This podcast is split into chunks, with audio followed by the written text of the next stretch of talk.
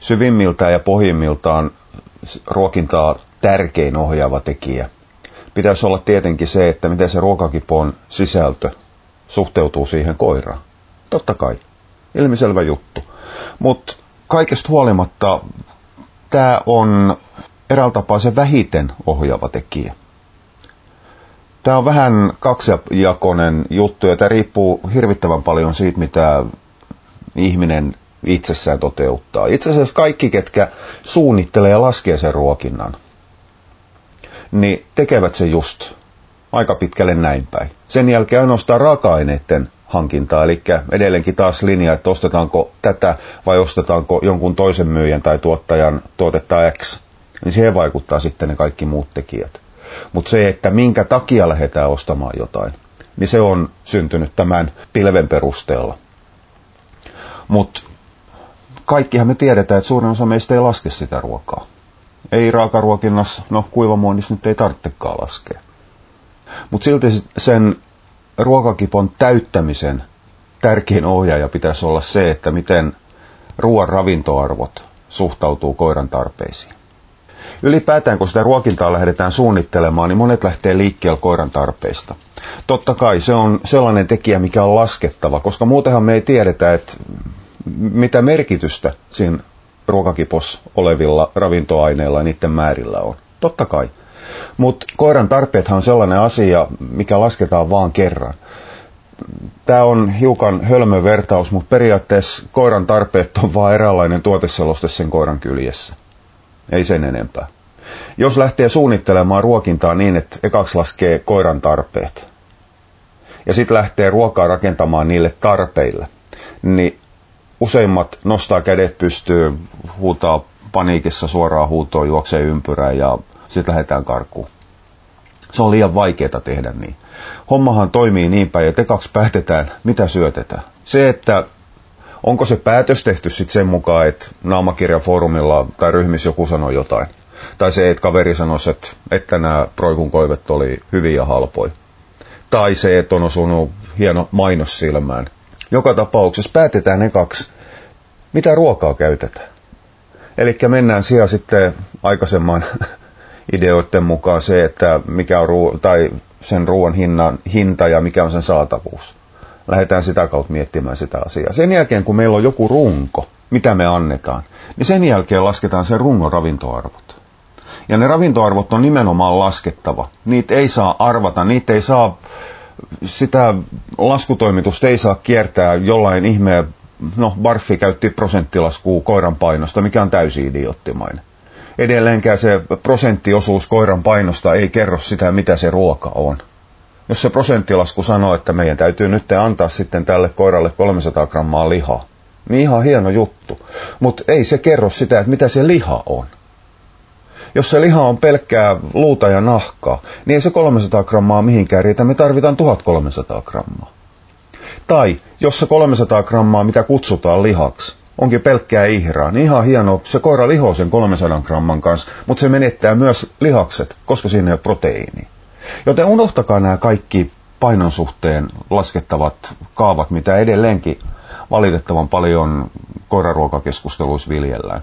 Te voitte käyttää, mikäli te olette siirtämässä koiraa raalle, niin te voitte sitä 2-3 prosentin sääntöä käyttää siihen, että te hahmotatte, kuinka paljon ruokaa sinne kippoon laitetaan. Mutta mitään muuta merkitys sille ei ole edelleenkin siinä on taas yksi ohjaava, ohjaava tekijä ruokinnan suunnittelussakin, se mitä ryhmistä luetaan. Ja siinähän tulee sitten tämä faktojen ja medialukutaito vastaan. Valitettavasti jokaista hyvää neuvoa kohden ulkoa jaetaan kymmenen huonoa neuvoa, ja niistä kymmenestä on kaksi kolme on koiralle peräti vaarallisia neuvoja. Ja sehän näistä ruokintakeskusteluista tekee vaikeaa. Valitaan, mulla ei ole minkäännäköistä neuvoa siihen, että mitä pitäisi tehdä. Olisihan se tietysti houkuttelevaa sanoa, että käyttäkää pelkästään sumpun tarjontaa hyväksi. Mutta siinä ruvetaan suosittelunakin siirtymään semmoisille vähän arveluttaville vesille. Kylmä tosiasia on se, että nämä kaikki tiedot, mitä sumpustakin saat, ne on kaikki saatavilla vapaasti ja ilmaiseksi. Ongelma on vaan siinä, että sun täytyy itse penkoon ne, itse hakea ne ja itse suodattaa, että mitkä tiedot on oikein. Sä maksat sumpun luennosta siinä, että minä, Marika, joku muu, ollaan tehty tämä suodatus ja tiedon etsintä sulle valmiiksi. Koottu, pistetty se pakettiin ja annettu käteen. Kuten tuossa ruokakipon ns. meta-jutussa taisin mainita, niin jos joku maksaa, niin helppous. Ja suoraan sanottuna sumpun luennos maksaa nimenomaan se helppous, että sun ei tarvitse hakea sitä tietoa. Mutta se tieto on siellä. Mutta tosiaan, jos sun puuttuu perustiedot, niin millä ihmeellä sä arvioit sitä, että, että, että onko siinä naamakirjan keskusteluketjus neuvottu systeemi edes millään mittarilla oikein, vielä vähemmän millään mittarilla järkevä. Mutta joka tapauksessa on ohjaava tekijä. Suomen maassa on sen kiljuuna koiraomistaja, mitkä on siirtäneet koiransa raal ja syöttäneet sen nimenomaan niiden ohjeiden mukaan, mitä ympäristö on antanut. Okei, se on tuolla aikaisemmin ruokintaa ohjaavana tekijänä keskusteltu läpi tämä ympäristön vaikutus, joten ei, ei siitä enempää. Mutta joka tapauksessa se ruokinta on laskettava. Ja se on laskettava siitä ruoasta, mikä siihen kippoon laitetaan. Ja tässä tuleekin sitten se ongelma, että onko ne lähtötiedot niille laskuille oikeat. Mutta se on joku lähtö, mikä meillä on. Se, että se on paikkapaikoin arvaus, niin on vaan elämänkylmä fakta, niin se on. Eihän koirien tarpeetkaan muuta kuin valistunut arvaus siitä, mikä pätee enemmistölle koirista. Ja se, että kaikki koirat ei mahdu tähän enemmistöön, eli ne oletuslähtötiedot ei stemmaa niin sitähän pidetään sitten lyöntiaseena ravinnon suunnitteluun, ravinnon laskentaa ja ylipäätään ravitsemustiedettä vastaan. Näinhän se näin mene. Ihmiset ei vaan ymmärrä sitä, mitä tarkoittaa se, että tämä asia pätee suurimmalle osalle silloin, kun tekijät X, eli koira on esimerkiksi perusrauhallinen, peruslaiska, perusterve, perusaikuinen. Se, että sit jos koira ei olekaan perusterve eikä peruslaiska, niin siinä vaiheessa lähtöasetelmat muuttuu. Ja silloin tullaan siihen harmaalle alueelle, missä ruvetaan mittaamaan sitä. Mä haluaisin puhua kokemuksesta ja osaamisesta, mutta tosiasiassa onhan kysymys silloin valistuneesta arvauksesta. Eli siinä vaan hyödynnetään edelleenkin taas sitä, että koska tämä joku muutos X on sopinut niin monelle koirista, niin se todennäköisesti toimii jollekin toisellekin, mikä on samantyyppinen. Mutta joka tapaus, tapauksessa saadaan siitä laskuille ne määrätyt lähtötiedot. Tarpeet on suurella, suurella merkattu tuohon, koska niiden laskujen määrät täytyy olla ylitte koiran tarpeita. Koiran tarpeet itse asiassa, tämä on hankala juttu. Ja sitä hankaluutta ei ollenkaan helpota se, että, että, että kirjallisia neuvoja, ohjeita, selityksiä löytyy niin vähän koirien puolelta. Osa niistä tarpeista on koiran kropan tarpeita. Siitä, mitä kroppa tarvitsee sisällään, kun se tekee töitä. Osa niistä koirille ilmoitetuista tarpeista on määriä, mitä täytyy olla ruuassa, että saadaan se koiran kropan tarve X tyydytetty. Ja jos se ilmoitettu tarve onkin aidosti se, että mitä ruuassa täytyy olla, niin silloinhan se aika pitkälle riittää, että me täytetään se tarve. Mutta jos se ilmoitettu tarve onkin se kropan tarve, niin silloin meidän täytyy antaa ruoassa enemmän. Koska oikeastaan mistään, no vitamiinit on mukava poikkeus, riippuen vähän vitamiinista, riippuen ruoasta. Oikeastaan mikään ei imeydy sataprosenttisesti. Sinkin tarve kropassa on, no se on se, no tästähän väännetään, NRC, eli koirienkin ravitsemuksen perusraamattu ilmoittaa 2 milligrammaa per metabolinen painokilo. Eli edelleenkin se painokilopotenssi 0,75. Mutta niin minä kuin aika monet muutkin jo, itse asiassa on kohtuullisen laajalle levinnyt tämä ajatus 2 milligrammasta per elopainokilo, eli per vaan näyttämä painokilo. Perustuu siihen ajatukseen, että ruoasta imeytyy vaan pari-kolme prosenttia. Ei tämä, anteeksi, ei tämä 2 milligrammaa, on se sitten metabolinen kilo tai painokilo, ei se ole koiran elimistön sinkin tarve. Se on se määrä, mitä tarvitaan siihen ruokaan, koska sinkistä imeytyy arviolta 2-5 prosenttia. Ymmärrätkö tämän eron? Tämä ero lienee, lienee selvä. Ongelmaksi tosiaan tulee se, että milloin puhutaan kropan tarpeesta ja milloin puhutaan ruoan tarpeesta. Mä teen tämän yksinkertaiseksi. Ei mitään väliä. Annetaan aina enemmän kuin mitä tarve on. Ja jos me ei saada ruoan antamien lähtötietojen, laskettujen lähtötietojen mukaan tyydytetty sitä tarvetta, niin silloin täytyy miettiä kahta asiaa. Joko kaikki on siitä huolimatta hyvä, eli se laskennallinen vaje ei haittaa yhtään mitään, tai se ei ole merkityksellinen. Tai sitten käytetään sitä purkkia purnukkaa, mennään lisäravinteisiin, tai muutetaan sitä ruokakipon sisältöä, jos mahdollista. Okei, me ollaan päätetty, että käytetään hiukan broileri, mihin on jauhettu luuta joukkoon, hiukan naudanlihaa, sitten se on laitettu kalaöljyä joukkoon. Normilisät, kuten esimerkiksi merileväjodin takia ja niin poispäin. Me ollaan laskettu se ruokinta, saatu selvät arvot siihen, että tästä me lähdetään nyt säätämään tätä johonkin päin. Se on se perusta, mitä me halutaan käyttää, koska se on se halvin perusta ja se on meille helpoiten saatavissa oleva. Kaveri oli suositellut, että käytä poroa, mutta kun ei, kun mun tarvitsisi ajaa sitten taas 30 kilometrin päähän autolle kerran viikossa, että mä saisin sitä poroa, joka maksaa kolme kertaa enemmän kuin se, että mä käytän proikullihaa, mihin jauhettu luutajoukkoon. Koska mulla ei ole mitään syytä käyttää sitä poroa. Kyseessä, kyseessä on terve koira. Sitten sen jälkeen on laskettu se havaittu yllättävä juttu, että D-vitamiini jää aika rajustikin vajaaksi. No okei, D-vitamiinissa me ei voida tingata. Sitä on pakko saada. Nyt mulla on kaksi vaihtoehtoa. Joko mä lisään sen purkista, tai mä muutan ruokakipoon sisältöä niin, että mä käytän siinä silakkaa. Tai mitä tahansa muuta kalaa. No äkkiä, jos sen sitten laskee, että otetaan siitä esimerkiksi sitä nautaa pois, lyödään puolet silakkaa ja todetaan, että no ei tämä ihan vielä riitä. Sen jälkeen mä vilkasen lähimmän k-kaupan, lähimmän lihatukkuri ja niin poispäin hinnat ja totean, että herran aika, mulla on varaa tähän, että mä syöttäisin tälle esimerkkikoiralle esimerkiksi puoli kiloa silakkaa päivässä. Ei tule yhtään mitään. Eli mä heivaan sen silakan pois. Mutta tämä lasku edellytti sen, että mulla oli se peruslähtökohta, se perusruokakippo mietittynä. Sen saatavuuden ja hinnan mukaan, jonka jälkeen mä olin laskenut sen ravintosisällön. No okei, nyt mä heitän siihen muutaman napin sopivaa D-vitamiinia ja kaikki on siitä siltä osin ok. Tämä oli helppo esimerkki. Sen sijaan, no mitäs sitten? Mä totean, että hmm, kalsiumi menee vähän alas, mitäs mä nyt teen? No tuo yksi vaihtoehto, helpoin vaihtoehto on se, että mä siellä ruokakipossa lisään sen proikun määrää, mihin oli se luujauhettu mukaan. Ja kaikki on taas hirvittävän hienosti, se on yksinkertainen vaihtoehto.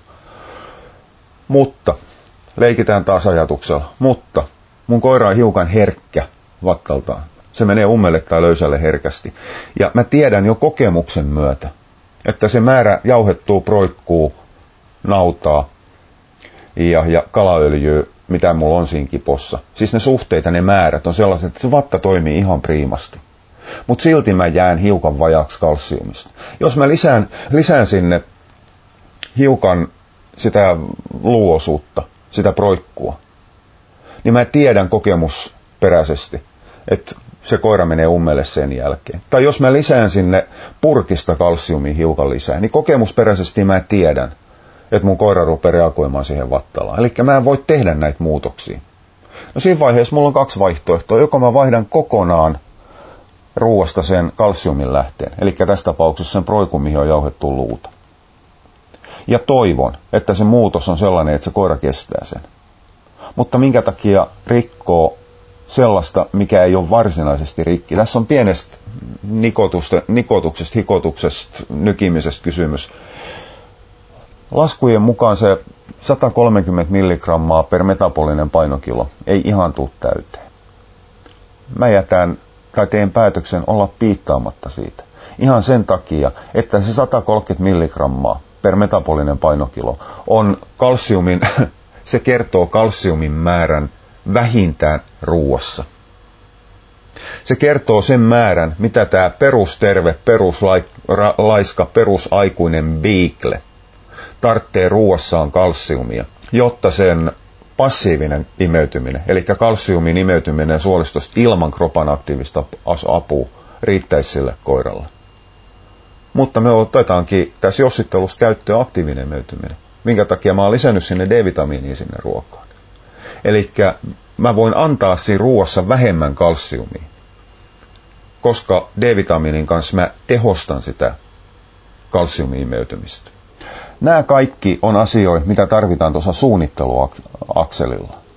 Ja kuten tuossa esimerkissä näkyy, niin siinä oli jo kaksi mun hankintoja ohjaavaa ajattelua. Joko se, että mä muutan lihan, mä lisään määrätyn lihan määrää, tai mä lisään vitamiinin määrää, tai mä olen piittaamatta, mitä mä teen. Ja nämä asiat on ne kaikista vaikeimpia, koska ne vaatii ensinnäkin perusasioiden opiskelua. On ihan se ja sama, että mitä kokemus sanoo, koska kokemus ei kerro meille. Ihan kaikesta hypeistä huolimatta, niin kokemus ei kerro meille, miten se kalsium imeytyy. Perussalona käytetään monta kertaa sitä, että joo, joo, mutta kun sen koira kuoli 12-vuotiaana eikä sillä murtunut yhtään jalkaa. No, kivat sun koiralle. Ihan hienoa, että näin kävi. Se naapurin turre samanlaisen ruoalla on jatkuvasti kerran viikossa hierojalla, koska se liikkuu enemmän kuin sun koiras. Ja osa siitä jumeista johtuu siitä, että se on kalsiumin puutteessa. Korttelin toisessa päässä yksi toinen koira oli kymmenen kuukautisena jalkapaketissa sen takia, kun sillä tuli pajuvitsamurtuma, joka johtui siitä, että se oli ollut kalsiumin vajapuutteella. Vajapuutteella, kalsiumin vajauksella, kalsiumin puutteella mutta ei sitäkään välttämättä siihen ymmä, ynnätä sillä tapaa. Mutta joka tapauksessa oma kokemusperäinen ei kerro oikeastaan yhtään mistään muusta kuin se, että joku asia ei ole mennyt just sillä yksilöllä jollain tapaa pieleen, tai ainakaan sillä tapaa pieleen, että sitä olta sitten huomattu. Kokemus auttaa kertomaan sen, että mitä voi tehdä. Kokemuksen myötä tietää, kuinka paljon koiralle voi esimerkiksi antaa luuta ennen kuin tulee ongelmia mutta kokemus voi pohjata vain ja pelkästään opetteluun. Eli opettelee ne asiat, mitkä on. Ja se, mikä täytyy myös miettiä siinä koko ajan, niin on se, että täytyy pitää faktat mielessä. Se on mielen, äh, tai helppoa hyökätä siihen ajattelumalliin, että jos koiralla on ruoansulatusongelmia, vatta ei toimi ihan kunnolla. Se röyhtäilee, närästää, silloin jatkuvaa ripulia. Niin otetaan siihen käyttöön vanha kunnon tuttu naudanpötsi. Sen takia, kun kaverit on sanoneet naamakirjassa jossain muualla, koulutuskentällä tai jopa siellä lemmikkitarvikekaupassa, että se naudanpötsi sisältää hyviä bakteereja, hyviä entsyymejä, mitkä parantaa sen koiran ruoansulatuksen. Jonka jälkeen lähdetään korjaamaan sitä ruokintaa sillä, että lisätään siihen pötsiin. Siinä vaiheessa on unohdettu faktat. Kun siinä pötsissä ei ole niitä bakteereja, siinä pötsissä ei ole niitä entsyymejä, se pötsi ei voi tehdä se naudan mahalaukku ei voi tehdä niitä asioita, mitä sen väitetään tekevän. Se, että osa sanoo, että sen hyöty perustuu siihen, että on kokemusperäinen tieto siitä, että se auttaa. Niin useimmiten se kokemusperäinen perustuu vaan siihen, että on lisätty määrätty tapaa, no, erää tapaa kuituu, koska sulamaton elukka tai sula, sulamattomat eläimen osat käyttäytyy ruoansulatuksessa, kuten kuitu, nahka, karvat, rustot, niin poispäin, ne sula. Niin se on saattanut olla se pieni tekijä siinä. Mutta useimmiten siinä on se, että unohdetaan se, että mitä kaikkea muuta on tehty. On saatettu vähentää ruokaa, on saatettu vaihtaa ruokamerkki, on saatettu vaihtaa lihaa. Mutta kun on siinä laitettu ripaus naudan mahaa joukkoon ja kun se koira tulee jossain määrin kuntoon, niin sitten sen jälkeen vedetään lippusalko ja sanotaan, että se oli tämä naudan maha. Ja unohdetaan ne kaikki muut asiat. Ja mikä tärkeintä, useimmissa näissä sairauksissa, taudeissa, ongelmissa, niin aika leimallista niillä on oireiden autoilu. Eli on parempia päiviä ja huonompia päiviä. Ja jos tämmöinen kohtuullisen haista kukkanen lisä lisätään siihen tilanteeseen, kun koira on menossa sinne parempaan aikaan, niin sitten sen jälkeen ollaan vakuuttuneet, että se johtui siitä. Mutta ei niistä yksikään tule kertomaan, että kolmen kuukauden päässä koira oli aivan samassa jamassa – sillä taas kukki iho ja närästys esti nukkumisen ja oksennus kerättiin joka päivä ja ripuli oli vanha tuttu. Siitä huolimatta, että siinä pidettiin naudanmahaa. Se jätetään kertomatta. Ihmiset on hirvittävän lahjakkai muistamaan valittuja asioita, mukavia asioita ja sulkemaan silmät kaikilta muulta. Tämmöisessä tapauksessa edelleenkin se omistaja tulee julkisuuteen ja sanoo, että kyllä naudanmaha auttaa se, että se meni huonompaan, huonompaan suuntaan se koira myöhemmin, niin ei, ollut sen, ei johtunut siitä, että se naudanmaha ei auttanutkaan, vaan siinä keksitään sitten syyt jostain muusta. Kuten se, että kyllähän se lihantuottaja ihan varmasti oli lisännyt sinne vettä, verta, mitä tahansa muuta.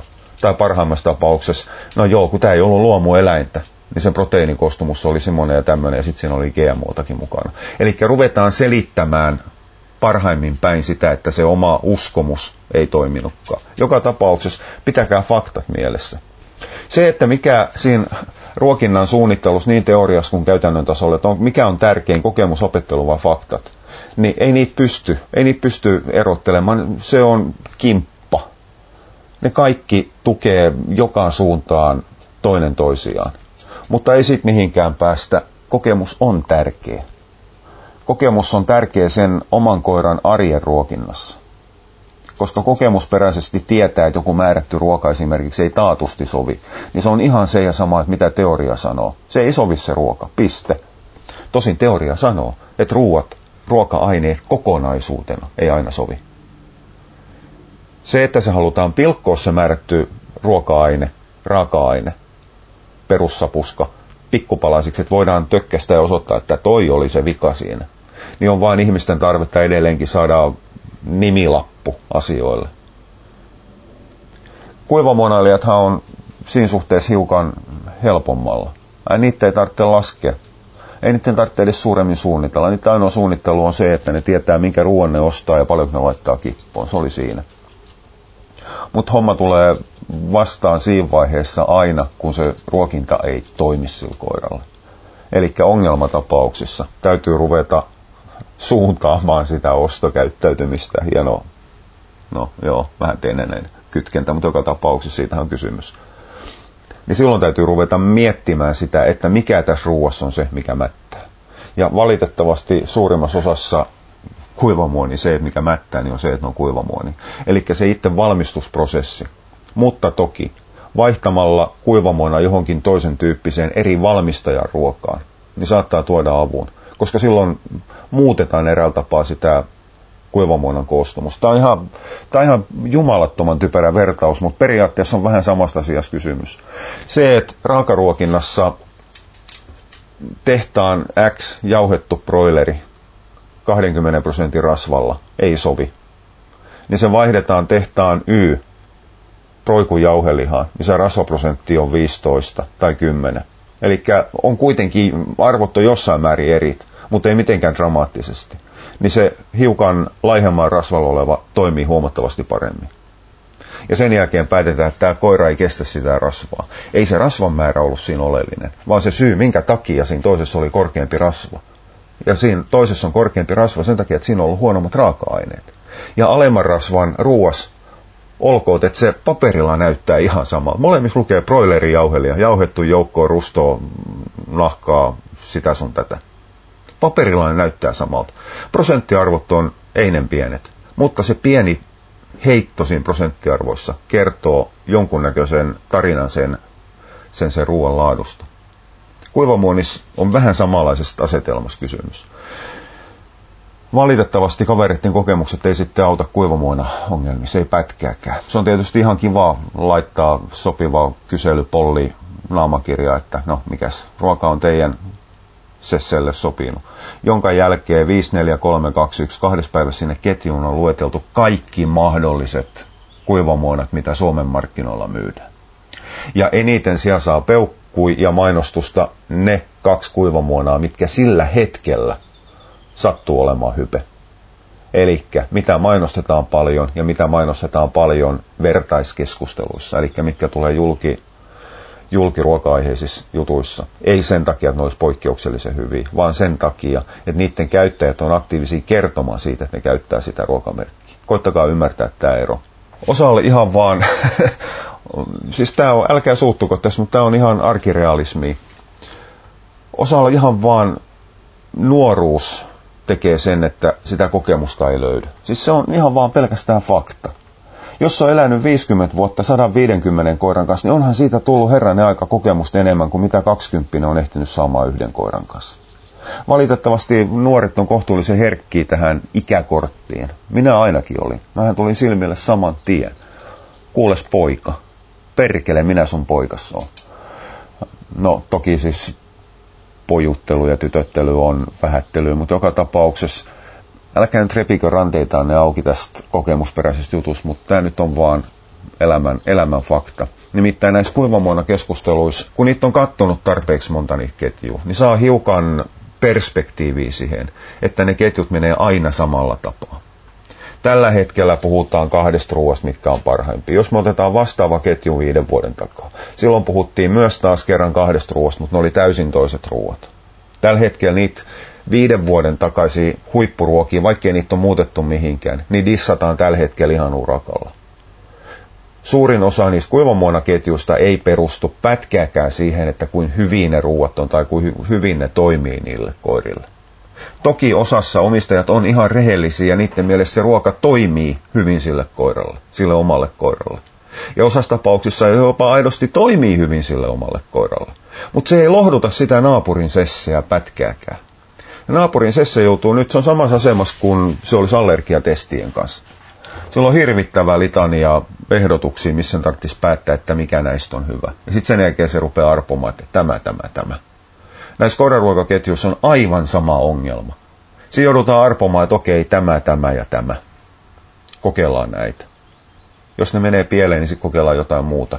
Eli se, mitä mä oon nyt pitkän tovin polvellen ajatus hukkaantua ja yrittänyt sanoa, niin on se, että ei niistä ketjuista ihan aidosti ole teille mitään apua. Teidän täytyy ottaa se ruoka, mitä te syötte, kääntää se säkki toisinpäin, katsoa se tuoteseloste, mitä siinä sanotaan, ja pyrkiä etsimään joku toisen tyyppinen ruoka. Ei se sen, ei se sen kummallisempaa ole, se on monta kertaa oikein jumalattoman paljon kummallisempaa ja vaikeampaa. Mutta oikeastaan mitään muuta suunnittelupolitiikkaa ei ruoka- tai kuivamuona syöttäjät voi käyttää, paitsi jos siirrytään kuuluisaa ja aina yhtä hyvää 50-50 systeemiä. Silloin homma rupeaa muuttumaankin. Silloin täytyy ruveta suunnittelemaan edes sitä, että mitä lihaa laittaa sen kuivamuonan joukkoon. Mutta miettikää sitä kokemusperäisesti. 50-50 ruokinnan faktat ja lasketut ravintoarvot puoltaa sitä ajatusta, että se on kohtuullisen hyvä, turvallinen ja terveellinen tapa ruokkia koiraa. Edellytyksellä, että siinä ruoan kaikki osa-alueet, eli se kuivamuona käytetyt lihat, sopii sille koiralle. Jos joku niistä palasista ei sovi sille koiralle, niin ei se silti sitä itse ruokintatapaa huonoksi. Se vaan kertoo sen, että raaka-aineet ei sopinut koiralle. Kaikista vaikeinta pitää mielessä tai ei pitää mielessä, mutta sellaisena hillitsevänä tekijänä tuolla takaraivossa silloin, kun sitä ruokakippoa mietitään. Katsotaan sitä syövää koiraa ja koitetaan keksiä, että parannanko mä jotain, yritänkö mä korjata jotain, haluanko mä muuttaa vaan muutoksen takia. Päämäärä ei ole tärkeä, vaan suunta ja liike. Niin on pitää realismi siinä mukana. Ja realismi ei saa syyllistää siitä, että ei voi tehdä jotain sellaista, mitä haluaisi tehdä realismi ohjaavana tekijänä on ihan tyypillisesti rajoittava tekijä. Ei niinkään ostopäätöstä suuntaava, kannustava ja niin poispäin, vaan se on ihan puhtaasti rajoittava. Ja nyt ilkeästi sanottuna tästä syystä johtuu se, että varsinkin ravintolisämarkkinoilla, jossain määrin myös ruokamarkkinoilla, realismi unohdetaan myynnin edistämisessä, mainonnassa, just sen takia, että se on rajoittava tekijä. Sen takia keksitään niitä satuja.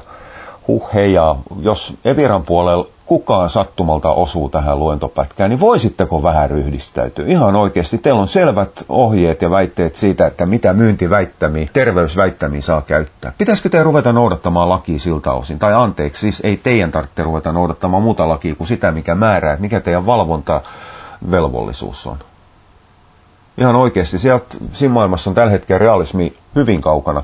Ja jos te ette oikein tiedä, että mistä te aloitatte, kuivamuonamarkkinoilla saattaa olla loppajia niin paljon, että ei uskalla oikein niiden varpaille astua, niin aloittakaa vaikka ihan tuolta öljypuolelta, ravintoöljyistä. Sieltä sitten löytyy sellaisia, ketkä ei ole sattunut lukemaan ohjeistusta, että mitä ravin, tai terveysväitteitä saa käyttää ja mitä ei. Joka tapauksessa realismi on rajoittava tekijä. Ja se ei tule pelkästään UFO-jutuissa, huuhaa-väitteissä vastaan, vaan se tulee ihan puhtaasti koirassa vastaan. Ja silloin me puhutaan aina siitä, mitä on nyt höpisty useammassa kohtaa terveydellisistä kysymyksistä. Mitä koiran vatta kestää? Miten se suolisto käyttäytyy? Mikä pistää hiivan kukkimaan? Onko koiralla allergia tai allergistyyppistä tyyppistä oireilua? Kaikki nämä, ne on niitä arkipäivän realistisia juttuja, mitkä rajoittaa sitä. sitä. Koska siis on ihan se ja sama, että merileväs on hirvittävä määrä, ainakin kappalemääränä hyödyllisiä hivenaineita. Osa saadaan jo mill, milli, no ei niinkään milli, mikrogrammatasolla semmoitti mukavasti boostaamaan sitä ruokintaa. Se on sitä opettelua lähtötietojen hankkimista. Se, että sitten on päätetty, että laitetaan puoltelusikallinen tai teelusikallinen merilevä siihen ruoan joukkoon, niin on sitä laskettua ruokinnon suunnittelua. Mutta jos se koira närästää, ja se närästää sen merilevän takia, niin se on sellainen rajoittava arkirealistinen juttu juttu. On ihan se ja sama, että mikä sen merilevän ravintosisältö on, jos se sairastuttaa sen koiran. Tämä pitäisi olla ilmiselvä juttu, mutta tämä ei valitettavasti ihan aina, aina ole. Mutta koittakaa pitää järki kädessä ja jalat maassa ja lompakko tiukasti taskussa, koska siinä puolella realismi tukee ja auttaa teitä huomattavan paljon. Realismi on myös teorian ymmärtäminen. Ymmärtää, mitä tarkoittaa teoria. Sitä puhuttiin jo tuossa aikaisemmin sen mukaan, että mitä on, on, on noin koiran tarpeet. Ja ymmärrettävää, että mihin teoria riittää. Ja ymmärrettävä myös se, että kuin pitkälle me saadaan teoriaa väännetty sinne, sinne, sinne arkipäivään. Realismi tulee vastaan myös sitten näissä, no palataan takas ohi menne näihin huuhaa-teorioihin. Lisätään hapetettua vettä, niin sen jälkeen kaikki on hyvin ja maailma, maailma voi paremmin. Ei se ihan vaan valitettavasti mene näin. Mutta joka tapauksessa realismi rakentuu teorialle. Mä menasin sanoa, että oikealle teorialle, mutta ei, siis se on väärin sanottu. Teoriat muuttuu sitä myötä, kun tiede kehittyy. Tiede on mahtava asia. Tiede oppii. Tiede tutkii, tiede selvittää. Sen takia asiat muuttuu sitä mukaan, kun opitaan tietämään lisää. 80-luvulla ihan aidosti uskottiin tieteeseen perustuen tai sen aikaiseen näyttöön perustuen, että proteiinit saattaa olla haitallisia lisätä kasvua. Tänä päivänä me tiedetään, koska tiede kehittyy, että se uskomus, luulo, sen aikainen tieto ei pitänyt paikkaansa. Päinvastoin, proteiinit takaa terveemmän kasvun. Se on aivan eri asia. Huuhaa-puoli käyttää tätä lyömäaseena ottamatta huomioon, että ensinnäkään niiden väitteet ei perustu yhtään mihinkään kuin se, että yksi setä sanoisi kerran jossain jotain, niin kyllä se varmaan on näin, meidän kaikkien kannattaa kokeilla. Mutta opetelkaa se teoria ja sitten sen jälkeen pidätte, pidätte jalat maas niiden teorioiden toteuttamisessa. Tämä tulee vastaan niin miljoonas asiassa. Esimerkkinä nyt vaikka vielä tähän loppuun maitohappobakteerit. Siellä on vahvaa teoriaa takana, siellä on vahvaa näyttöä takana, mutta realismi täytyy olla myös se, että miten mä tämän nyt hahmottaisin teille. Jos annetaan maitohappotuotteessa, että saadaan hiukaripulia korjattu. Annetaan määränä maitohappobakteeria yhtä paljon kuin mitä koko Euroopan alueella on ihmisiä. Niin se, että joku laittaa ruokaan maitohappobakteerei saman verran kuin mitä Loimaa asemalla asuu ihmisiä, niin ei anna sitä samaa etua, koska sitä määrää ei ole yhtä paljon. Eli teoria on periaatteessa oikea, mutta realismi sotii vastaan niin paljon, että ei mitään määrää. Joka tapauksessa miettikää jalat maassa se ruokinta, laskekaa se ruokinta, koska se on ainoa perusta sille, että teillä on edes jonkun näköinen tieto, missä mennään ja mihin päin sitä ruokintaa voidaan muuttaa. Se, että se tieto on epävarma, ei saa olla rajoittava tekijä. Teidän täytyy laskea se sillä tapaa, koska vajaakin tieto on parempi kuin ei yhtään tietoa.